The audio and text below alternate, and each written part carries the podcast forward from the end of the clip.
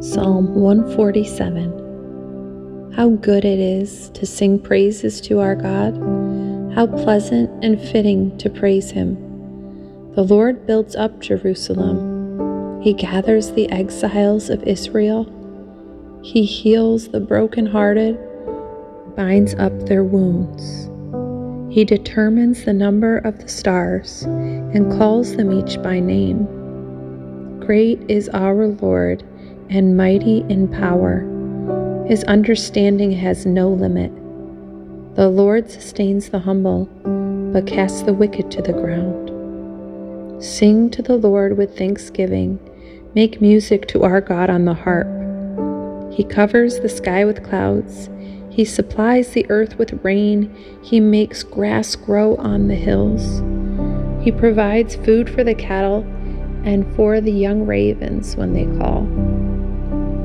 His pleasure is not in the strength of the horse, nor his delight in the legs of a man. The Lord delights in those who fear him, who put their hope in his unfailing love.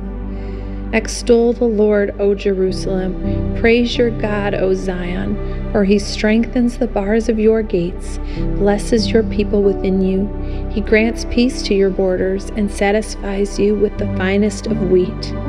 He sends his command to the earth, his word runs swiftly. He spreads the snow like wool, scatters the frost like ashes, hurls down hail like pebbles. Who can withstand his icy blast? He sends his word and melts them. He stirs up his breezes, and water flows. He has revealed his word to Jacob, his laws and decrees to Israel.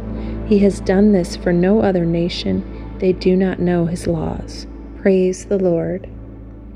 Lord, thank you that you are gathering and bringing home those who have been far off. Thank you for all your provision right when we need it. If you provide for ravens when they call, how much more will you provide for your sons and your daughters when we are in need? Thank you that you're not looking to us to be the one to save, to be the strong man or woman. You long to bless those who look to you and put their hope in your unfailing love. We are grateful for the ways you care for us and thank you for your goodness to us. In Jesus' name, amen.